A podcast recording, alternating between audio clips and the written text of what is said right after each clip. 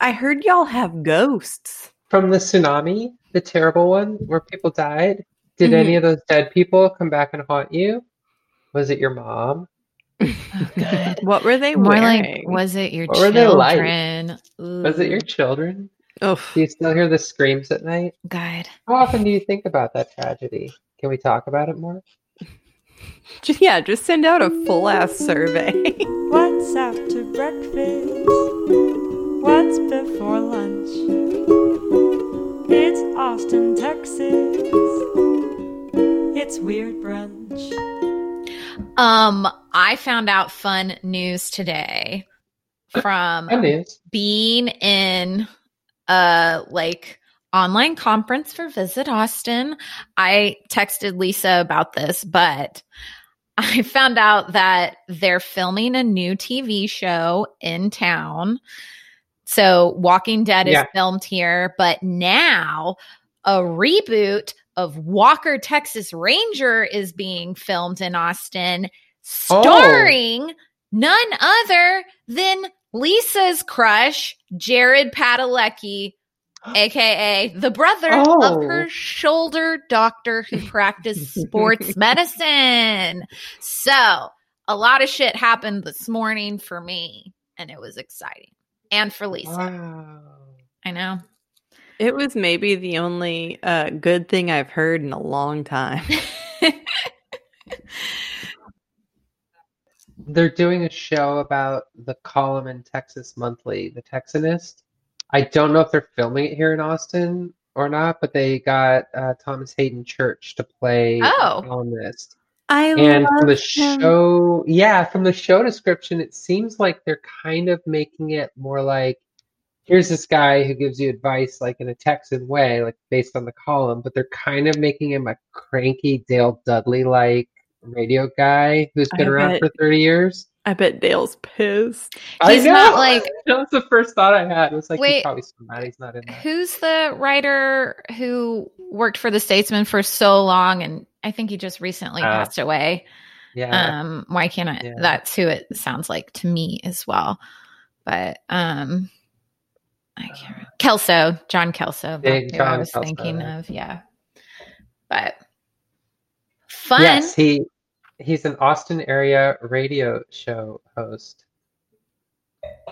For about 30 years. And he's Yeah. grumpy. Yep. Who'd have thunk it? Uh, But but it's based on the Texan. It- Mhm. in, Based in on the, the in the magazine. Yeah. Mhm. hmm Mhm. I am I wonder sending if that to people immediately after we record. Yep. if Uh, people like that show, or it's if it- uh it's gonna be on Fox. Like this is a big show. Ah. Damn. Yeah. I mean, King of the Hill was a big show. I don't. I think. true. I think at least like thirty percent of what was said in King of the Hill probably went over the nation as a whole's head, Texan wise. So I wonder what Yeah. this one will be like. Well, they all, I'm watching, babe. I mean, it made propane famous. I mean, so many good. I I love King. It's And- probably my favorite cartoon. Maybe it got Luby's some recognition. And that's the thing is that people, Luann Platter's name in itself is a joke. And I would guess most people who aren't from this state know that Luann Mhm. Platter is significant. And Luby's is still staying open despite them. You remember when everyone thought Luby's was closing down? Yeah, I remember the Well- worst day of my life. Yeah. They're not they're you like, mean they're- Normandy? You mean my personal 9 11? Yes. Yes. They're staying open the way Toys R Us stayed open for five more years after they were probably going to close. Like just Right. some vulture capitalists swept in and bought it, and they'll parade it to its very swift and ugly death. Jesus. Oh, get ready for my story. Karina. That's the mood I'm in. I'm going to talk about fucking shit. I'm in a bad mood, and I brought in an ugly story. Well, do you want to start then? No. Oh, okay. Yes. Oh. Yeah. I'll start. I know. If that's Fucking do it. Like, get into this shit. Who cares? Like already? Be We just- mad. okay. Have we I mean, you don't bullshit have enough? to. I know. Have we warmed up enough? It's like five minutes of bullshit. I mean, I think our fans expect at least 20. That's what we gave them last episode. oh my Yeah. god, that's so much. 20 minutes of bullshit is the subtitle of this podcast. A minute Which is for called each. Weird brunch. Weird Bro. Okay, I was like, wait, what is she gonna say? We renamed it Whitney. We haven't told you. Fuck. It's It's called 2020. Mhm. Yeah. Yeah, that it still is. 2020. Yo. Man, it's been the weirdest day. I've listened to podcasts that have more than 20 minutes of bullshit up top. My favorite Oh. murder does it for like 45 minutes. That's There's who I was podcasts that are- talking about. There's podcasts that are all bullshit up front, and then like at the end, true. they give you that Mhm. skit that you tuned in for or whatever. That's true.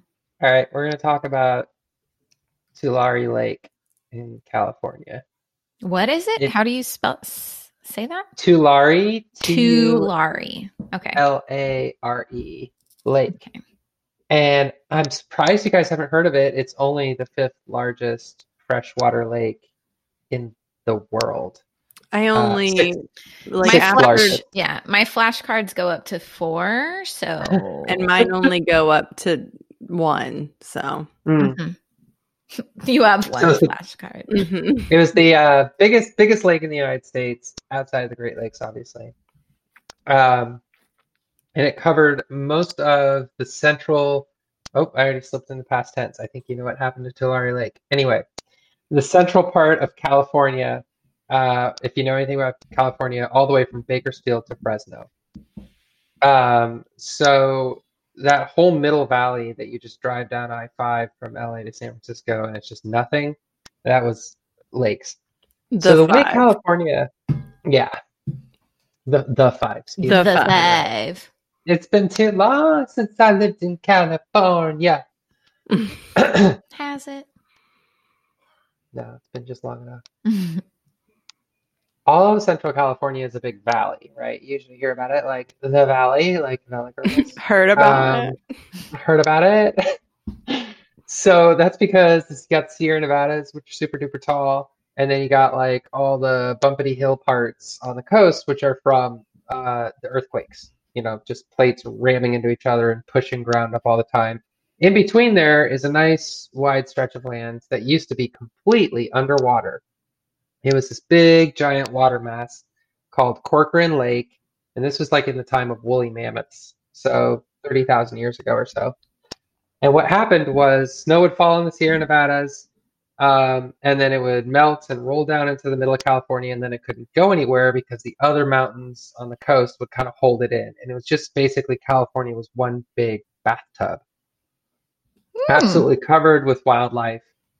Um, and then there was a little break in the coastal mountains that every once in a while, if it really snowed heavily, the water would grow so tall that it would push over that break.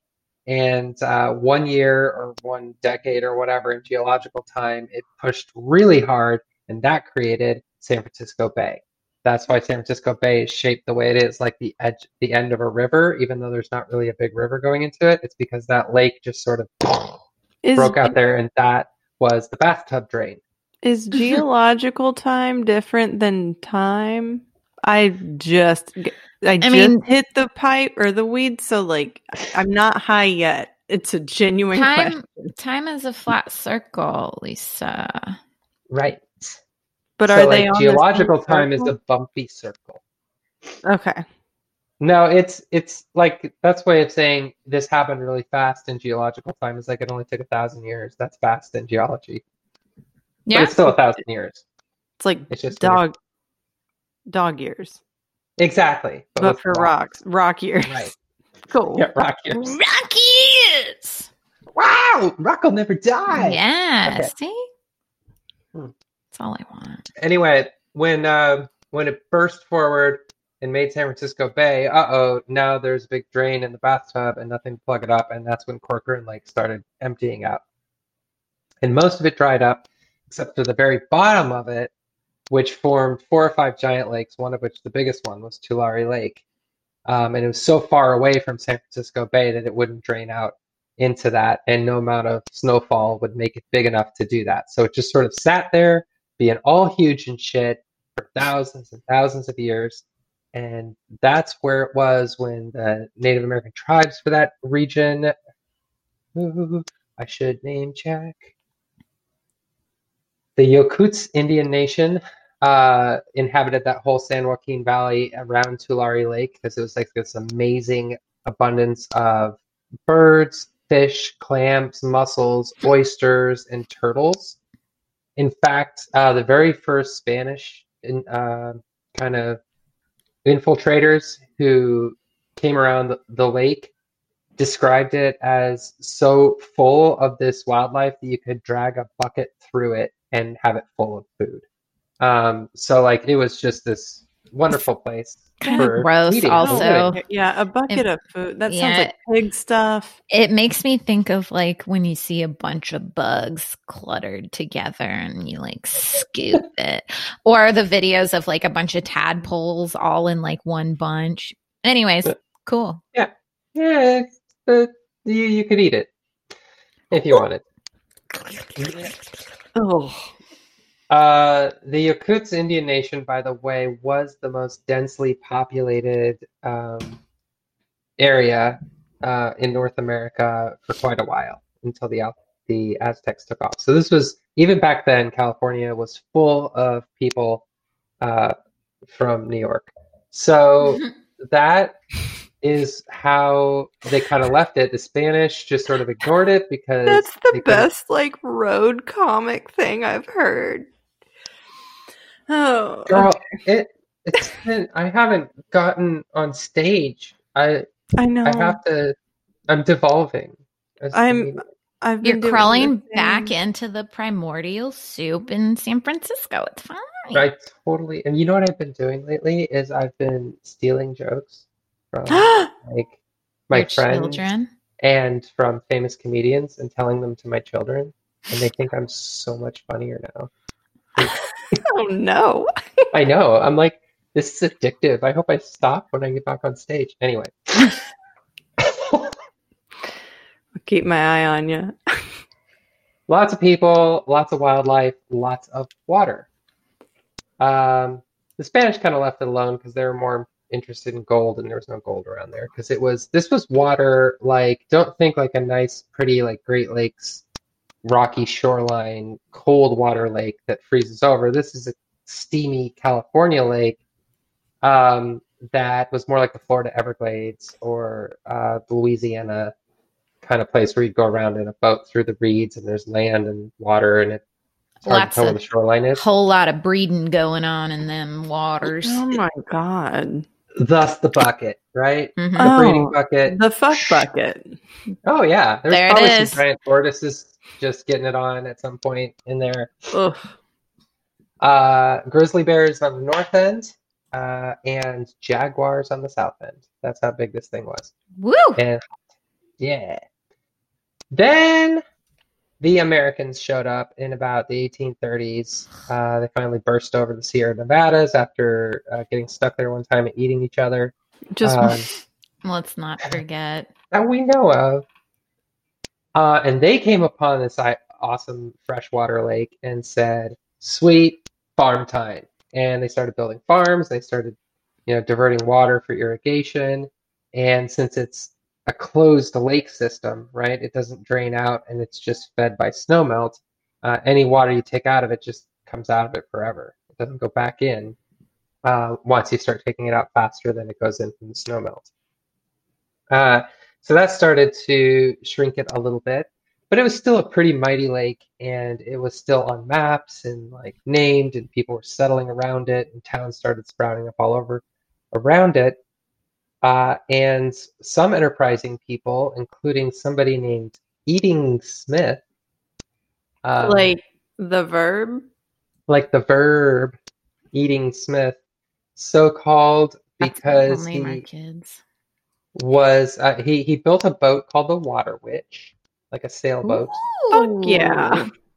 Uh, split sail rig with 14 oars. He'd get a little crew and they'd oar around on the lake, and he would scoop his bucket around and catch food to bring to San Francisco because at that point you could still find waterways like rivers and stuff that would take you all the way to San Francisco Bay um, in certain times of year.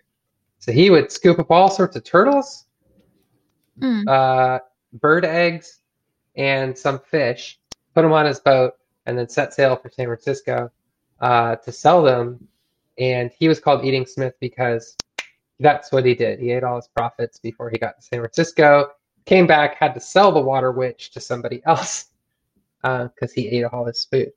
That's cute. What an Anyway, idiot. the water witch continued on the lake and became kind of a famous thing throughout the remainder of the lake's true life. Uh, and it was often used to gather up food on the lake, sail it up San Francisco, and sell it. Uh, one season, they extracted 300 dozen terrapins. So that's Hmm. uh, almost 4,000 turtles Mm, um, Hmm. that were turned into soups in San Francisco. that's a uh, bummer. So yeah, they're they're just sucking this lake dry already. Uh, meanwhile, the farmers continue to dam it and divert it. In the late 1800s, a couple of dams got put on the rivers in front of the lake to start to irrigate the fields upriver of it, and that started to make it shrink. But the real death blow came thanks to a guy named James Boswell. I fucking James- hate him already. Mm-hmm. Boswell uh, More like was Boz bad. Nice. was living out in Alabama around the Civil War. And uh, Mhm. Civil War ended, and he had a cotton farm, and you can guess who his employees were. Oh, they were not uh, employed. Yeah, he started to feel some economic insecurity Mm. after the Civil War ended, uh, and also the cotton boll weevil hit and damaged all the crops. And he's like, "This is just too damn hard." For some reason, it used to be easy, and now it's hard.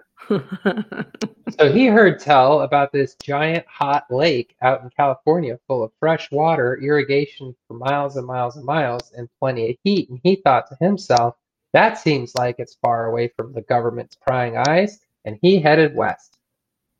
And it sure was. He got to California. He settled on the Tulare Lake in a town called Corcoran, California, named after the former giant, giant lake, and made himself a little cotton farm he died pretty quickly thereafter, but his nephew, J.G. Boswell, well, he knew what to do. He dammed up the whole fucking lake and drank it dry, and then bought up all the land that was underneath the lake before and turned it into one giant cotton farm. And to this day, J.G. Boswell Company is the world's largest privately owned farm, the world's largest cotton farm, and they also grow alfalfa, tomatoes, onions, and wheat. That's right. California makes more cotton than the South. what? Uh, Hmm. yeah. And you might be wondering, but how did they get around that whole slave labor thing that was so hard? Mm. Was water really the difference? Turns out California didn't have anybody watching while they could employ all the excuse me Mexicans they wanted for free.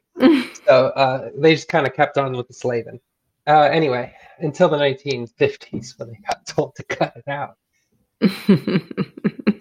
1950s. Jeez. Yeah.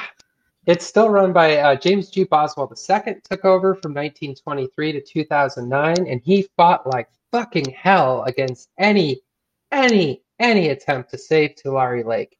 Uh, he wanted to drain dry because every time that lake got smaller, his farm got bigger. Uh, and so there's absolutely no environmental check on that, and he successfully deployed the tactic of uh, blaming the EPA for trying to save fish over people. You know, Mhm. some little steelhead trout or a job. You tell me, you know, that's bullshit. Mhm. He died in 2009, at which point uh, a bunch of people ran for Congress promising to bring back Tulare Lake. Because, in theory, if you could stop people sucking all the water out in 2009, then the snowmelt would gradually refill the lake and it would come back. And it would obviously be a huge boon to the region's farms to have a giant freshwater lake to sustainably draw out of. not to mention solve a lot of California's pressing water problems. Uh, and also be good for, you know, fish and birds and shit. Uh, to this day, when it rains a lot, a ton of birds descend on the Tulare Lake Basin looking for the lake, which is not there. Oh, yeah, they're very confused. Birds. So he cro- he croaked and left his uh, uh, company to his son, named J.G. Boswell, the uh, James W. Boswell. So not the third, um, but James W. Boswell apparently was like, whatever, we've made enough money and we're moving on to other stuff. Unfortunately, uh, California did not decide to elect people who were interested in saving Tulare Lake. And unfortunately, they decided to keep electing um, the incumbent representative for the area and all the incumbent county commissioners, etc., who were very pro farm. And now here we are 10 years later. California is caught on fire like 67 times. There's no water left. And here's the really fun part the entire Tulare Lake Basin, which is a thousand square miles, has sunk 32 feet Whoa. in 10 years. The ground is just sinking down because it was never hard packed, it was always covered with water. Mhm. and that water was seeping through the soft loam underneath into large underwater uh, aquifers. The farms, now that there's not a lake anymore, are pumping out of those aquifers at a furious rate. So as the water in the aquifer drops, so does the fucking land. And so this entire super important farming region in America is slowly digging itself to hell by overusing water in order to make cotton that we don't even need to make anymore. We're only making because of farm subsidies. The end. oh my god. Yeah, Do y'all? that is one of California's four disappearing lakes. There's some other ones, like Salton Sea is probably the most um, famous one because it was the Salton Sea was created near San Diego by accident when they were trying to irrigate that part, like the really deserty Palm Springsy part, and they diverted some of the Colorado River, and it spilled over, and it just spilled over too much, and it seeped up all the uh, the groundwater, and it just turned into this salty mess.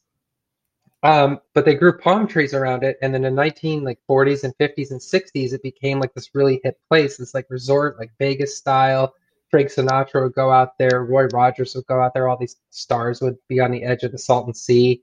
There's all these hotels and stuff from the 50s and that awesome mid-century look, but uh, it started to evaporate. So now they're just sitting in the middle of the fucking desert, abandoned, and there's there's all these ghost towns Yikes. around where the Salton Sea basically used to be.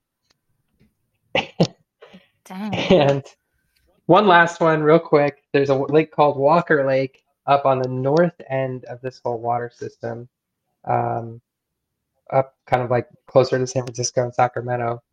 Walker Lake is a famous fishing lake that is managed by a private company and it's dammed for hydroelectric power. So uh, one day, everybody on there was fishing happily, and then they went to bed and they woke up the next day and there was a hole full of dead fish. All the water disappeared overnight. Whoa. Yeah, What happened? they don't know. What? How can you not No, no. know? I don't know. They have a couple theories.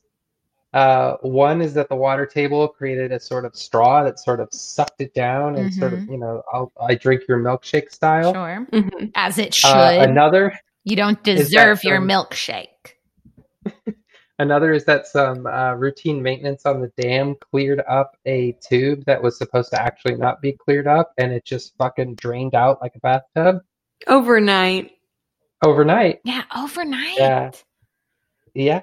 That's Um, wild. And then the third is that the private company who owned it uh, didn't want to pay for the EPA mandated transportation of the fish as they headed into the natural dry season in spring, because they like agreed with the EPA that they would take the fish and carefully move them to a lower lake when the this lake naturally dropped to too low of a level to sustain them. They didn't want to foot that bill, so just pulled the plug on the lake. Damn. I don't know which one to believe. Probably all three. Are you okay? No, I am not okay. I think I broke something, or dislocated it, or. No, no, just a quick. All better. All better. All better. Oh, better. I don't want to be your pie. Oh my god. Um, sorry, I you don't think have that- to be anyone's pie, Whitney. Oh, I'm a pie. Stand up for yourself. Yeah, be a cake, bitch. Oh, Mm. pie is so much better than cake, I agree. in my yeah. opinion. But Yes. To eat, yes. To be, Mm-hmm. I think I'd rather be a cake. I feel like I'd have more structural integrity. yeah, less likely to be eaten if there's Truth. pie around. prettier, like hmm on the outside, maybe not on the inside, like a pie. Less likely to be eaten by ants. Hmm. Is that true? more likely to be stolen from a windowsill if we're going by cartoons. That's a pie. That's Pie. pie. Oh, if, if Oh. that's what you're looking for in life, to be stolen from a windowsill. You like a little Okay. adventure? I do. You want to not know where you're going? You wanna you wanna hop in in my window. knapsack? My bindle. Yes. My bindle? yes. Mm. Wow. All right, Lisa, is did you want to go second or you want me to do it? Because you seemed like you wanted to go. But you don't gotta. I know I your can mouth go. is full right now. I'm just gonna keep talking to you. I I don't normally eat Skittles, but they're here. Um, Skittles. Skittles. Yum. sorry, didn't mean to ruin the day. Um, She did that shit on purpose. She bought those Mm. Skittles and brought them to I the don't really- recording I don't just really to eat them, it. but I'm gonna eat them right now. I'm treating myself. Um, Unbelievable. You guys. what? Grow up. I can't. I don't know.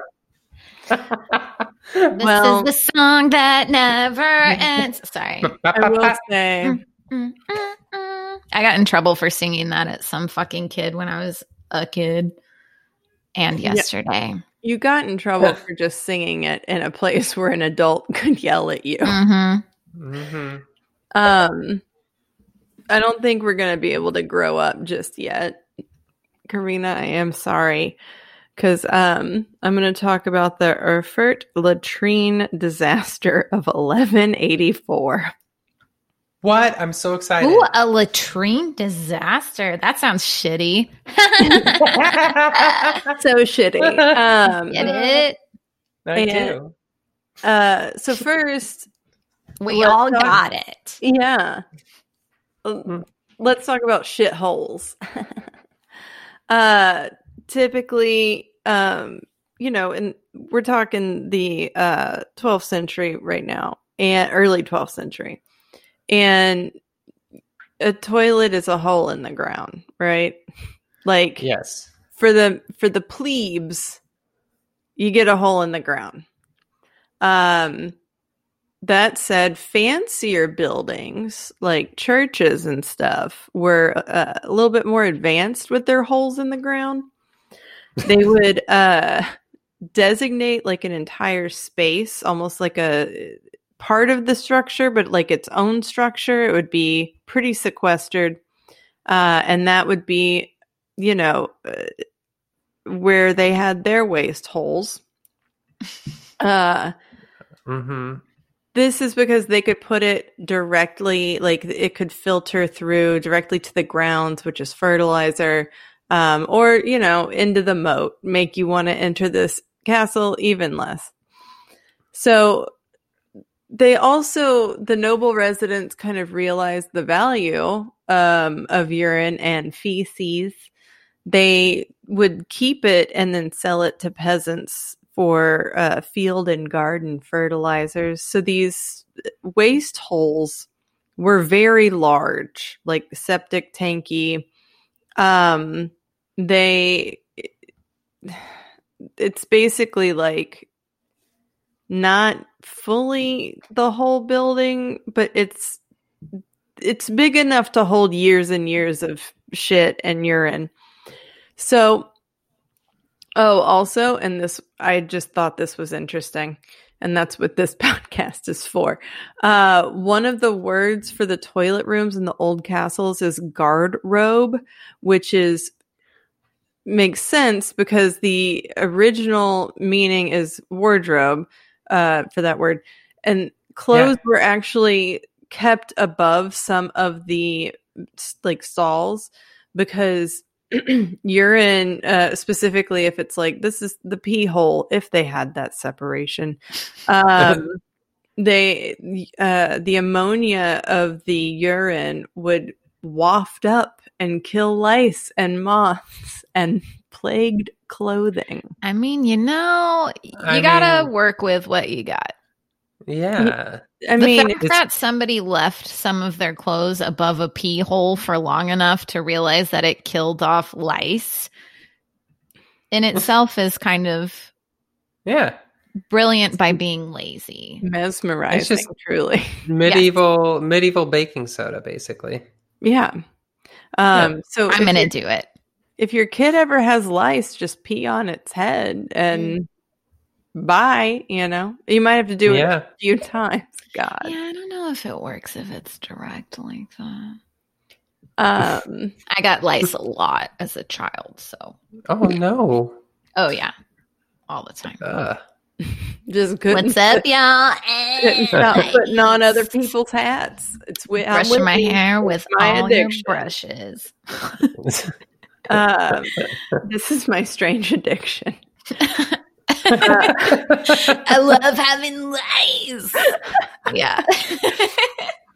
Um, so okay, back to uh chronological and less toilet talk. So King Heinrich the Sixth was in control of Germany at the time. Um, and let's see, he was born in 1865. Um, and this when this incident happens, his ass is 19. Like all these wow. young king bullshits. It, it weirds me out. Okay. Uh, king Heinrich was the son of Frederick the First Barbarossa, and he Mhm. was the head of the Holy Roman Empire. Um, so King Heinrich was appointed king of Romans when he was barely four years old, uh, and then started going with his father on campaigns, which is you know the Invasions. yeah invasions or like just swinging your dick around. Um and let's see. Oh so this era with the holy roman empire we've got a lot of power stru- struggles between you know the feudal nobles of these lands and the roman catholic church one of these specific conflicts was between archbishop of mainz conrad of wittelsbach uh, How and big was his Bach? It was just a widow's Bach. Uh, and the landgrave of Thuringia. Say that one more time. The landgrave of Thuringia, or yeah, that too. Ludwig the Third. That was his Okay. L O T R. title. Uh, Erfurt is the capital of Thurin. I'm going to say Thuringia, but it is in Germany, so I don't know that that's how it would be said. Um, Thuringia, and uh, oh, this is also where Luther studied. Hello, Oh. Mm. Name Martin over here. Luther. Um, Thuringia and Mainz clashed when the archbishop began constructing a castle on a hill in High Heiligenberg. Yes, in 1180. So this is just really close to the Thuringia border. So they're like, "The fuck is this? What the fuck is this? Is fucked up. I don't like it. I don't like it." Uh, the project was actually because they were afraid that Ludwig III was going to invade, but he was like, no, this is a challenge. Like, you're putting your dick in my face, and I'm not fucking taking it. And Get your Whittlesbach out of my face. get your Whittlesbach way back. Um, and oh, King Heinrich Sixth was like, "Oh my god, these two with the constant bitching." Uh, he's also Ludwig's cousin, but uh, King Heinrich, like, he takes his ass to them. He calls a meeting with the region's nobles and high-ranking officials. So he's like, we're going to get this figured out and we're going to have a lot of people have a lot of say in this matter. So they all go to St. Peter's Church. Um, this building is still standing. And they meet at the upper level of the rectory. Uh, and as soon as they all clamor in, it's like 60, 100. There's a lot uh wait it's not 60 or 100 it's uh, maybe 100 to 200 somewhere in there um so they're in the upper level of the rectory as soon as they all file in the floor collapses and they land on the first floor and then that floor collapses Ooh. and then they land in the latrine and then that floor collapses Oh no. and now they're in the large fecal pool Oh shit! Literally, and this is like the scene in the Aristocats when they go Mhm. down every level. Okay, tight. Everybody, Everybody wants be to a cat. be a cat in the shithole. Mhm. Um, maybe the most cartoony thing that I've read as a historical account, and I love it. Um, so yeah, they also refer to basically the septic tank as the large fecal pool. So that's just always fun. Um, I feel like we're gonna see that banned soon. At least 60 nobles died in shit. It may have been closer to 100. Dang, I love it. Some of them died from the fall because they've got beams and stones coming at them as well, but they think most suffocated in shit. oh my god. shit that, in fact, was years old because they had not cleaned that out. Um, You got a pooper scoop. yeah. Yeah. Somebody needs a job. So at least 60 of them die. Uh, I said that. Ludwig survives, uh, which is interesting. He was actually out on the floor. So he was with everybody who fell, and he fell all the way down. And then he was complete, like, he had some cuts and scrapes that clearly got filled with shit. Um, but he did not die from any kind of infections or anything. He survives. Um, the king and the archbishop also survive. And that's because they're over here doing secrets in a corner before this trial happens. they're over here like, hey, I'm the king. I can, what's going on? Um, and so they survive. They actually they grab uh, iron rails of a window as the floor collapses. Again, this is so cartoony, and they hold on until they can get a ladder. So they get a ladder, uh, and as soon as soon as King Heinrich gets down, he just is he leaves the city just so fucking fast. Like I was never Forever. here, lose my number. This is the worst possible thing I could ever think of. So King Heinrich, he goes on. Um, so yeah, then you know, other people, like I said, died in shit. Uh, so some people did survive. There's just there's not a ton of documentation because one, how embarrassing, and two, it's 1184 like uh there's no gossip columns going on so Nobody could write. No, none of those people were literate. Yeah. people magazine wasn't around then All the literate people literally died in a big bowl of shit. So Shit. sorry. but pool sorry of, about it. a pool of feces. Um, half half of Europe's total knowledge died that yeah, day. probably. They were probably shit. all assholes, anyways. Yeah, that's true. Probably, yes. Um, so this is just kind of a, you know, at the end of Animal House, uh, where they tell you what everybody went on to do.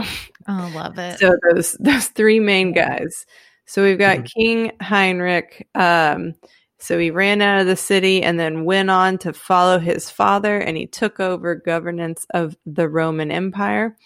He would um, also go on to block a revolt uh, by Henry the Lion, and his titles were stripped away.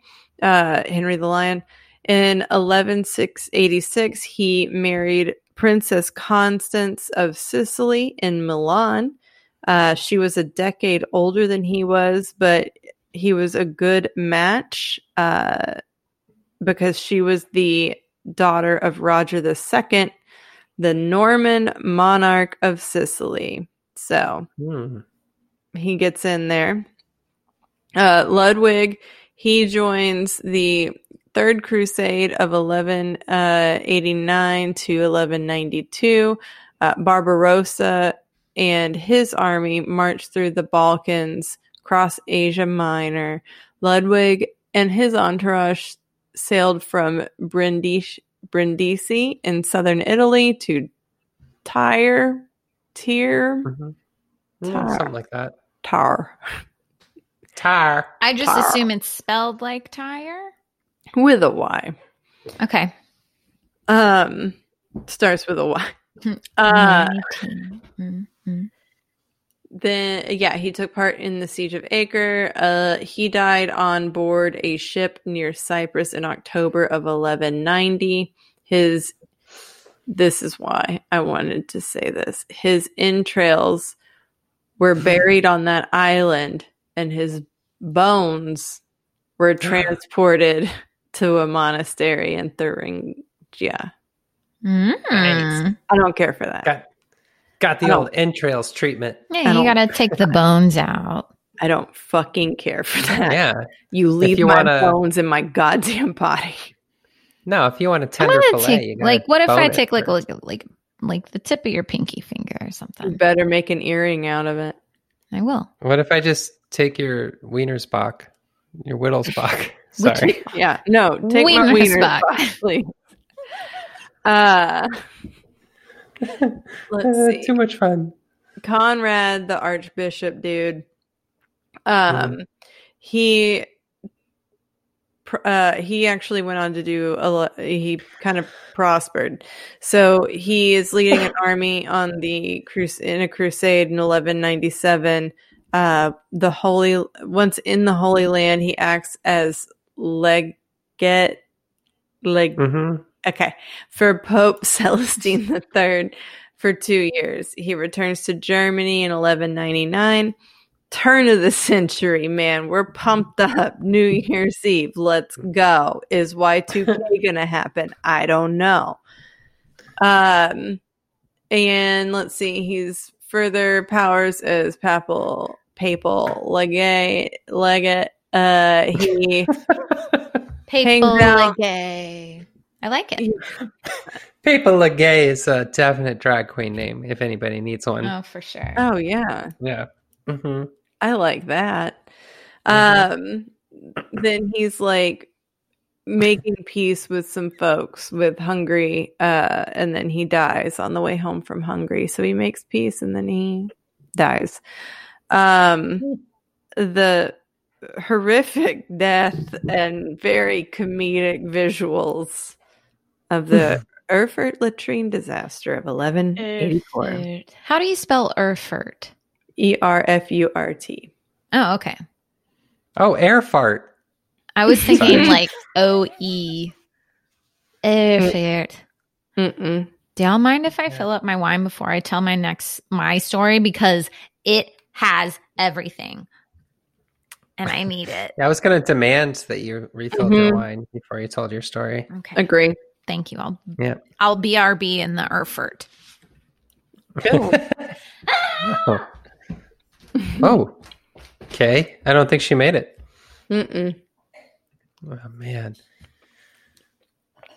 that I can't believe I've never heard of that before. That is like, When I saw this, I was like, "This is a Karina story." Mm, mm. nope. All right. Are y'all Okay. ready for the story that has everything? Also, So ready. if I look over here, it's because I moved y'all over here on my other All right. screen so I can look at my shit. Okay, so let's Mm. fucking do this.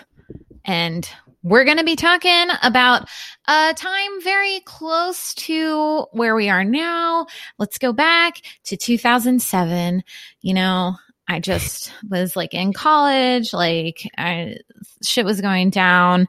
Um, but you know, compared to the rest of the millennia, uh, not a troublesome time like we're having in 2020. So there's a mom.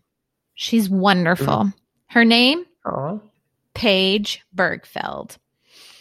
She looks Mm. kind of like um Allison Mack, the Mm-mm. chick No. from Mhm. NXIVM. Um, her face Mm. shape is very similar. So in 2007, Paige Birgfeld, she's 34 years old. She's got her shit together.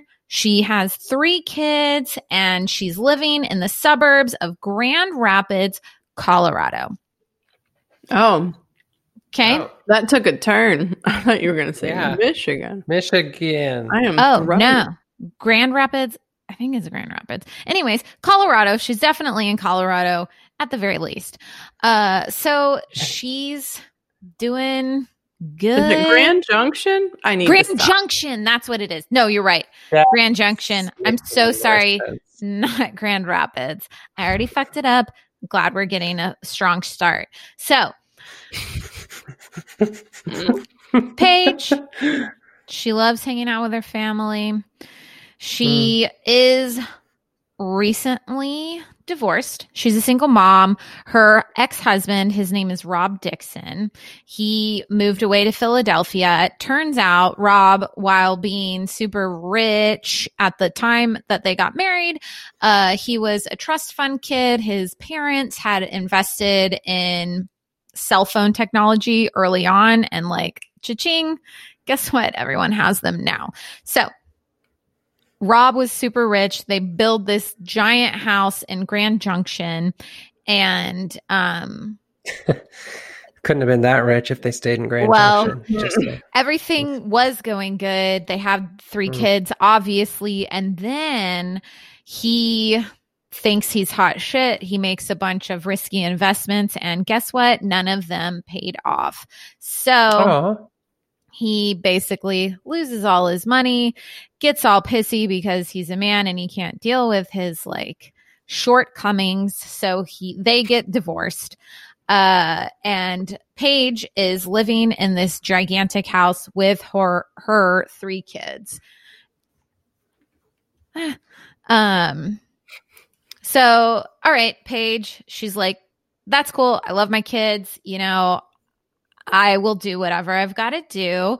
She starts her own uh, dance class business and she starts working for an MLM called uh, Pampered Chef, if y'all have Mhm. heard of Oh. that one. Yeah. So Mhm. she's working for Pampered Chef, living in her Mhm. giant house, and she's doing pretty well at it. But you know that can only go on for so long.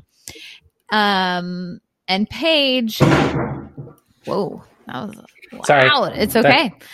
so on June twenty eighth, two thousand seven, Paige had been out, and she doesn't come home. uh her kids they have She was these, getting too pampered. they have I these know. super heartbreaking like uh phone like voicemails you can hear where it's her kids so her kids are i want to say they're like eight six and three it's the Oh, no. eldest calls and she's like, Mom, where are you? Like, I'm really mad at you because you haven't come home. I'm really scared. It's Oh, no. so Are they home alone? Is No, it no, just no. Paige has a nanny who's been looking after them.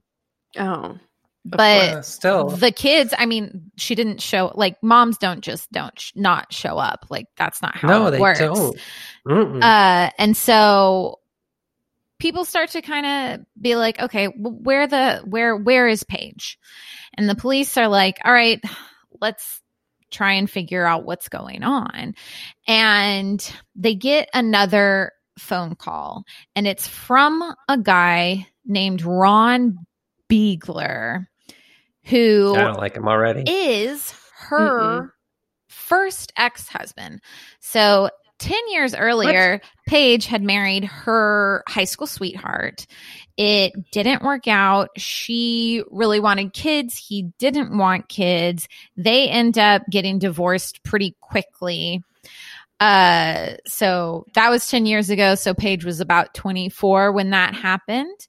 But since then, obviously she had gotten remarried, had her three kids, and gotten divorced again. She's rekindled this relationship with her first ex. So Hmm. turns out Beegler, her first ex, happened to see her on the day she disappeared. Hmm. They had started dating again, like I said, and she lived in Grand Junction. And I think he said he, he or he lived like about four hours away, and they were meeting in the middle.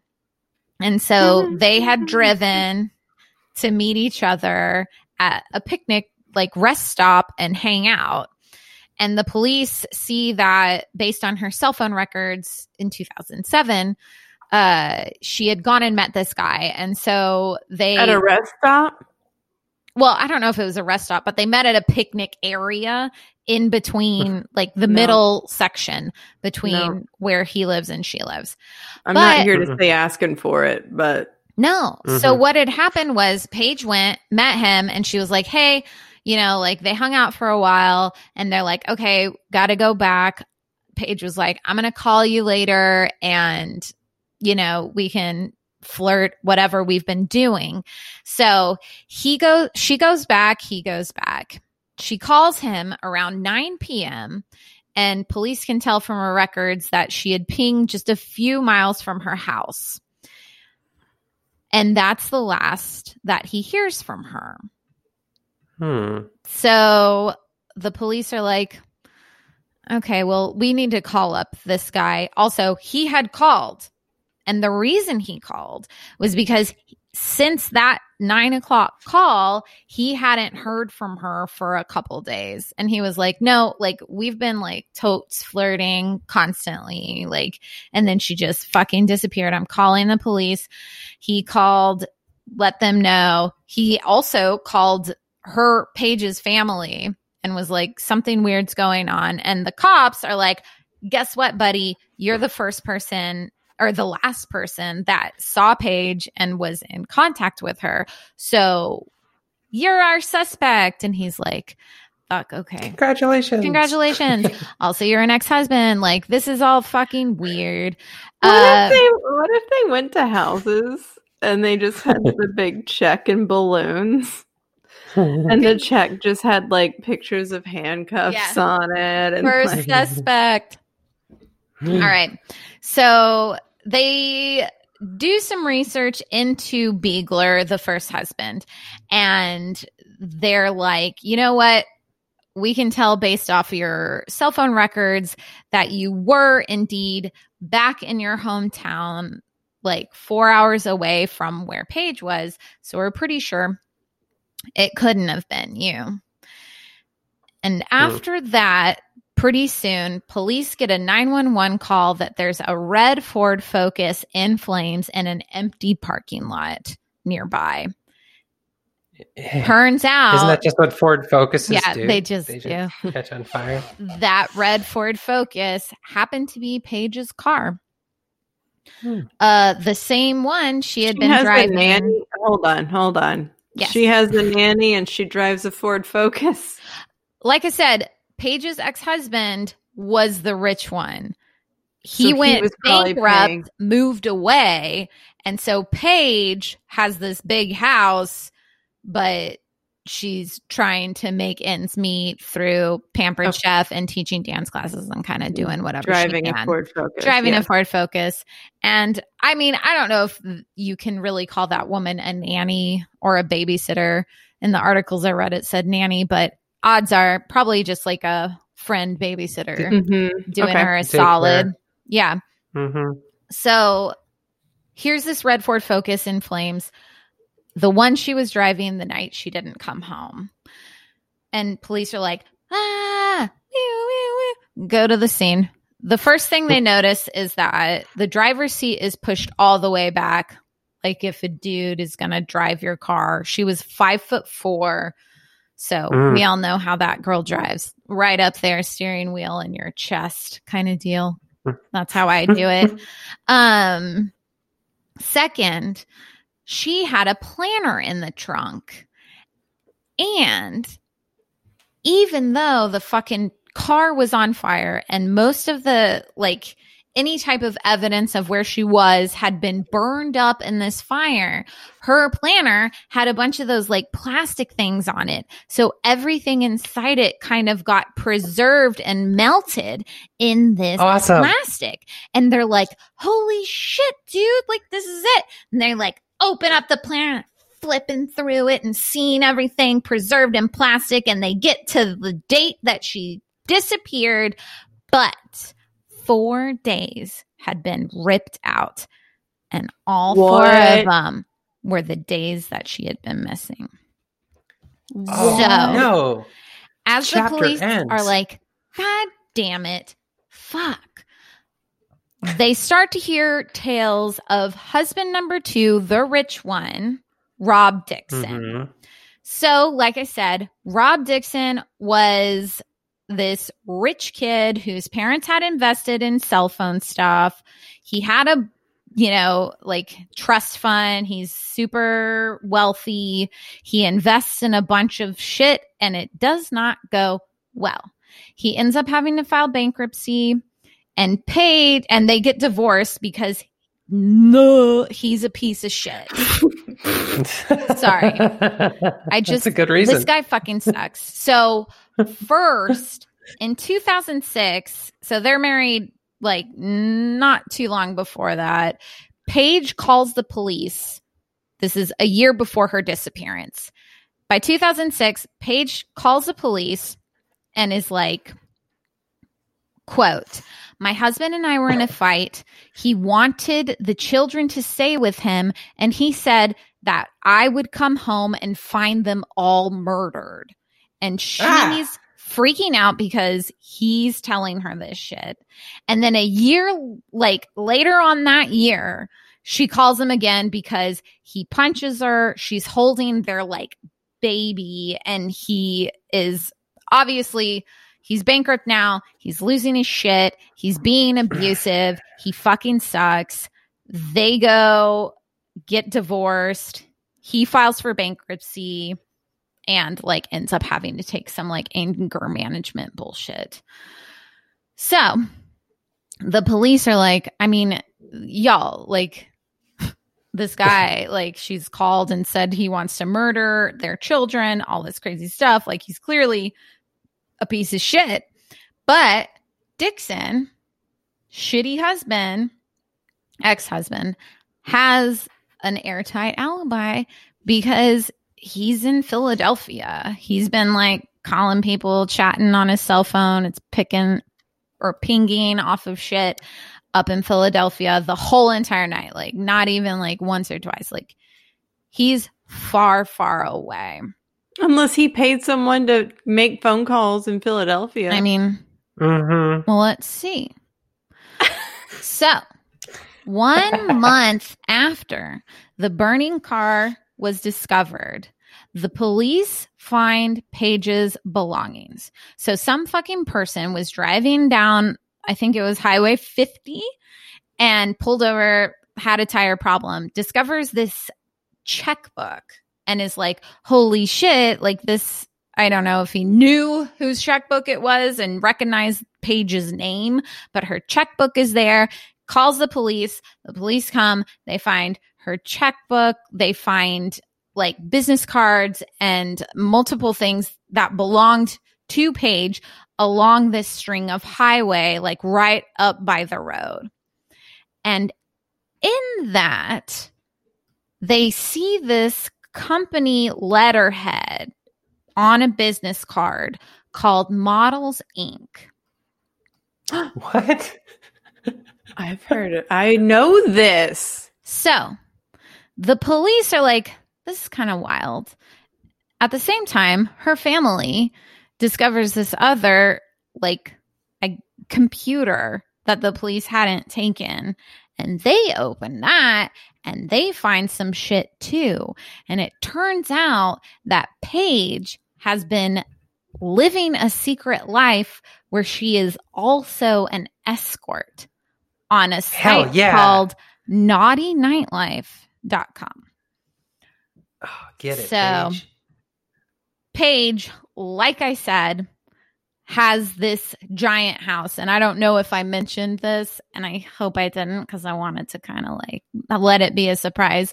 But fucking Paige's mortgage on that giant goddamn house that her shitty husband moved to Philadelphia and filed bankruptcy on, her mortgage is $6,000 a month. So Oh there's no way she's. Wait, in And he is. Grand yeah. Junction, yeah. Colorado? It's huge. It's like on a golf course. Like it's gigantic. My God. Her husband had People waste their money. filed for bankruptcy and was paying her $500 a month in like uh child support for their three children. Three kids? Three children I want that deal. in a Sorry. fucking $6,000 a month house, Jeez. right? Wow. So the police find this card. We have this computer, and it turns out that Paige, aka Carrie, has been Mm. doing some escorting on the side. So, Paige had always been a lover of dance. Hey, me too. Uh, she obviously taught kids dance, but when she was in her early 20s, she started doing exotic dancing because they needed money and she wanted to. Who gives a fuck? Also, I don't even know if I like the term exotic dancer. Like, fuck you. Anyways, she was a dancer.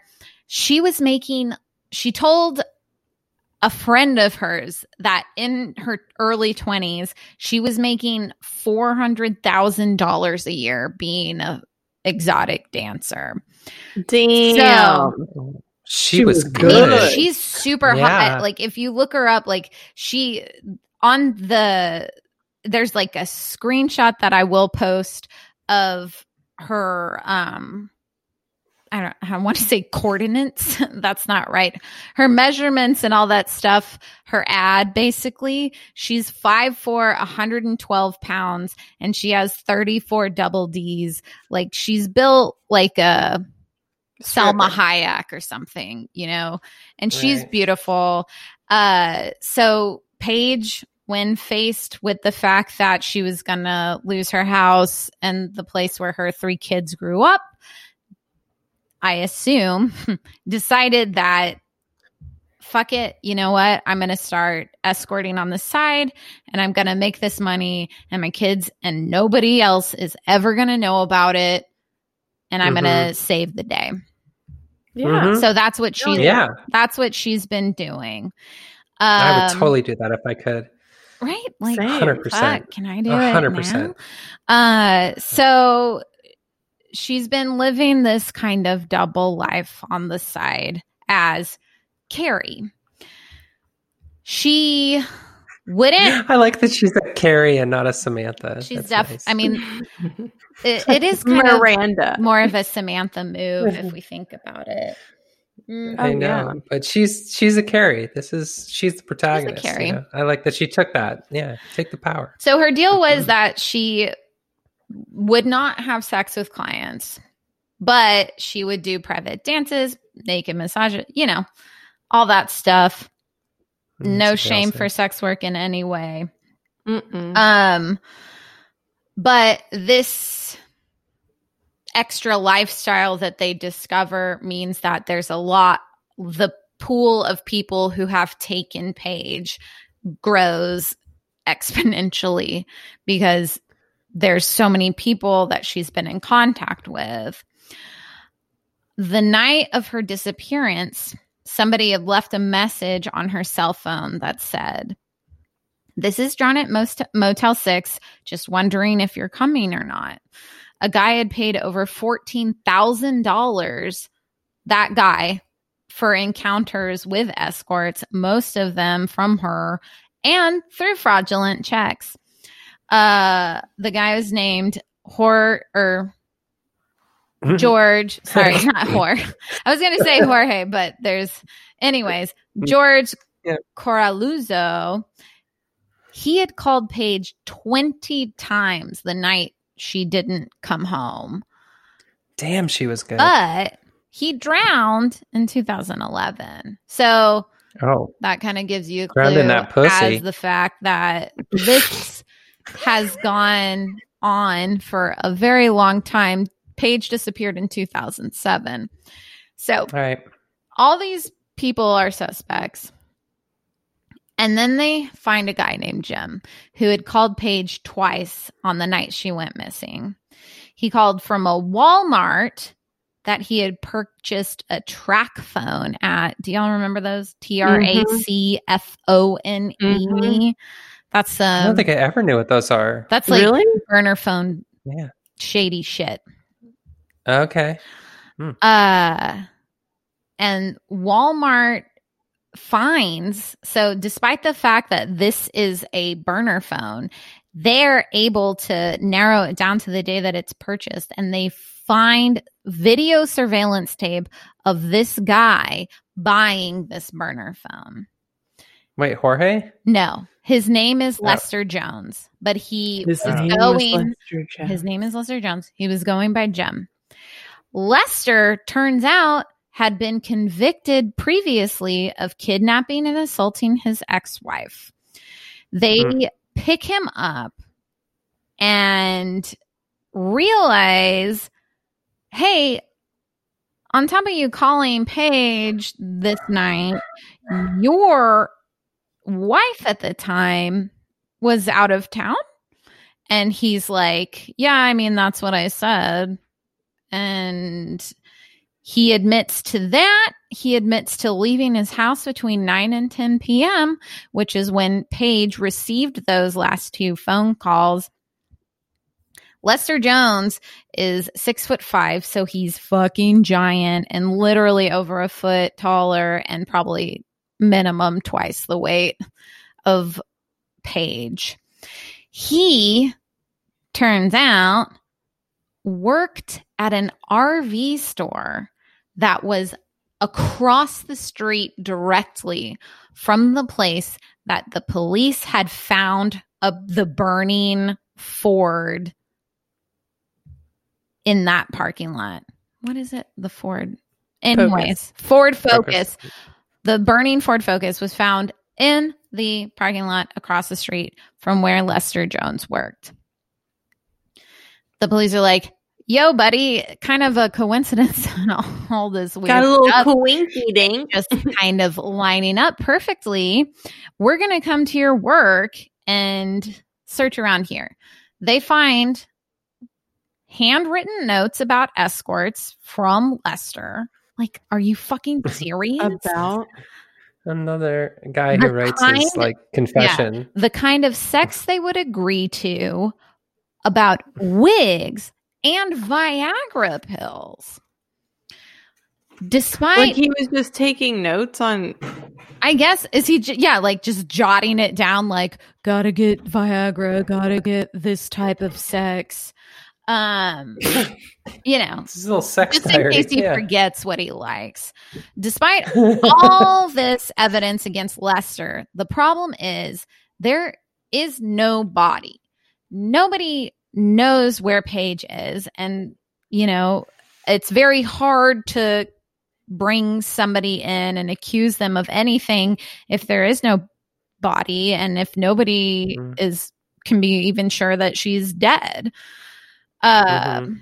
In the meantime, Paige's family is very adamant that she would never leave her children. Like she was super dedicated to them, but ultimately there is no hard evidence against this guy. But all that changes in 2012 when there's a group of hikers. So 2012, that's five years later. A group of Mhm. hikers find a human skull 60 mi- miles south of Paige's home. There's duct tape around the jaw of the skull from the back of the head all the way out. There's bones that stretch across an entire mile of this dry creek bed. And the police are able to get the jawbone and identify that it is, in fact, Paige's body based on dental Oh. records. So, Man, I was kind of, I was kind of hoping she was like in the wings, like learning martial arts, so that she could take her revenge on like all these men. yeah. know? Unfortunately, not.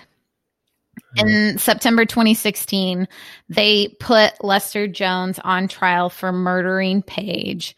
And the first jury comes back hung. And they're like, Are you fucking serious? Uh, Jones' first wife comes out and is like, These are all the times that he beat me. These are all the times that he threatened the lives of other people around me, as well as myself. And people think that Lester Jones might have killed Paige because he thought his second wife was about to find out that he had been paying for sex. So he just decided, hey, I'm going to kill Carrie, aka Paige. Uh, That makes sense. Seems dramatic. during the Yeah. second trial, Lester Jones couldn't hold his shit together, all of his lying. And the district attorney said first he denied being at Walmart at all. Then he said he was there to buy a soda. Ultimately, when shown the picture, he said that he was there buying a monster cable. So everybody Imagine being like, I need a soda. I should go to a giant yeah. Walmart. I'm going to Walmart to buy a soda. a convenient store. But obviously, the jury was like, okay, so you said you weren't there, then you said you were, and then you said you were there for a different reason entirely. Uh, it didn't work. They pinned the crime on him totally, and Lester Jones was finally convicted after 10 years of being basically on the loose from murdering Paige. And he got Mm. sentenced to 65 years, which means he will die. But the fact that they weren't like fucking life in prison is kind of annoying. There was also a weird, so there's a lot of weird uh, phone calls that happened with this.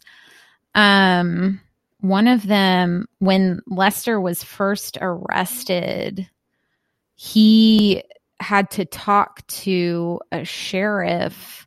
Or no no no. He wasn't arrested. Like his cars had been impounded by the police. And when the police called to tell him they could come and pick it up lester was like i don't know if he was fucked up or just like fucked in the head literally. But they were like hey mr lester like your cars are ready we're just letting you know blah blah blah and he was like are you calling about the body and they were like excuse me what and he was like are you asking me where i buried the body and they were like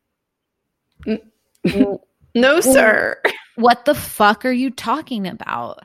So fucking Lester was just lucky, unfortunately. Uh up until, you know, the point where he finally got his uppums. But Hmm. that's the story of Paige. what? I haven't heard Up'ems Your upums Yeah. come. in a Mm. very long time. I love that word.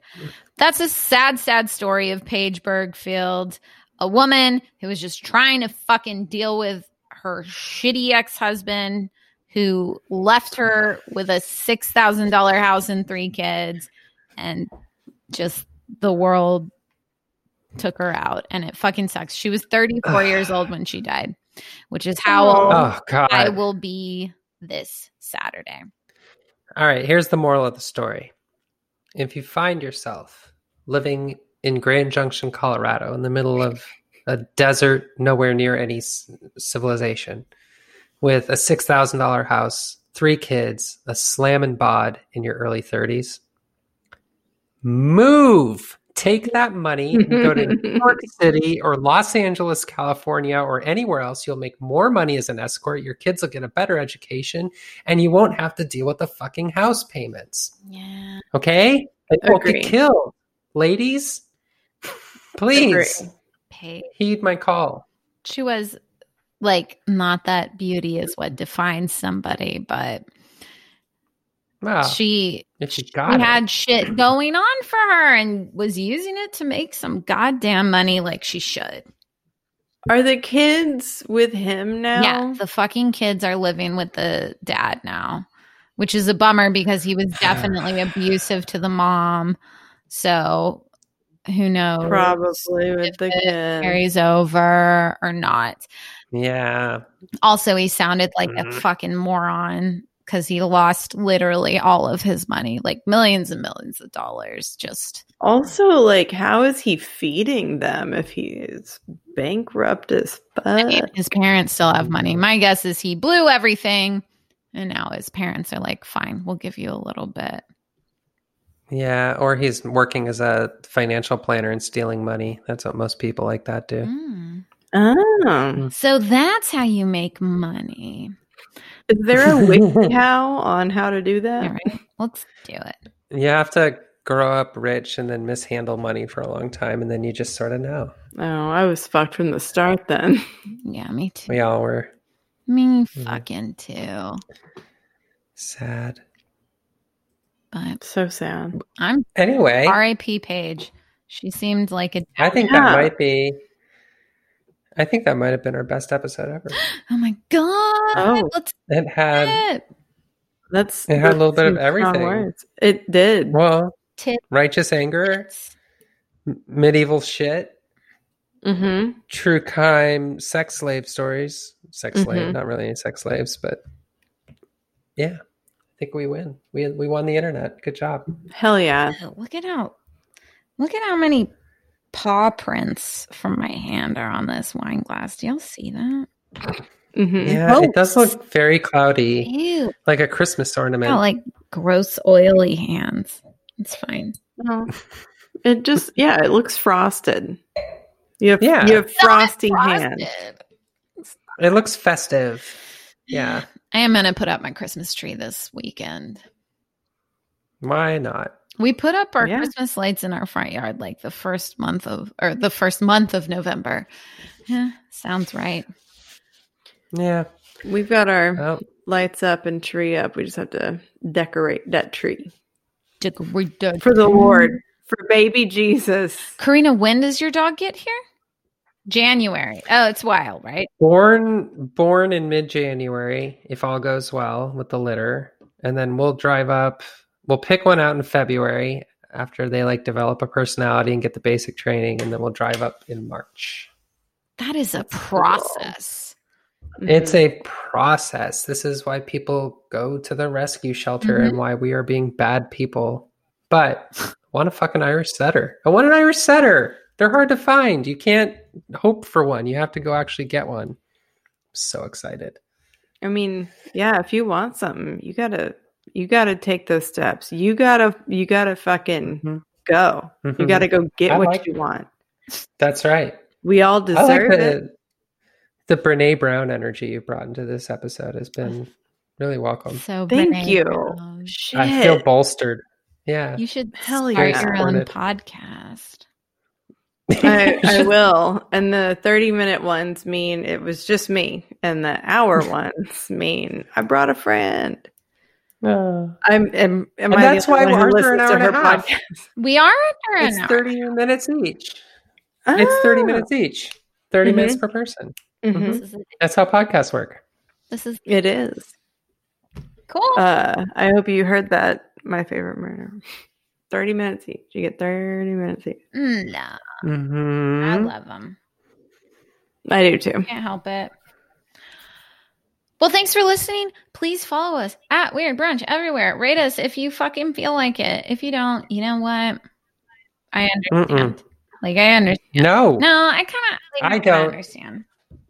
I really don't understand. Like, what's going on in your life that you're so stressed out? Does not understand. So Yeah, just No. take a step back, take a breath, Mhm. you know, and Mhm. understand that you are powerful, you are strong, and you can rate this podcast.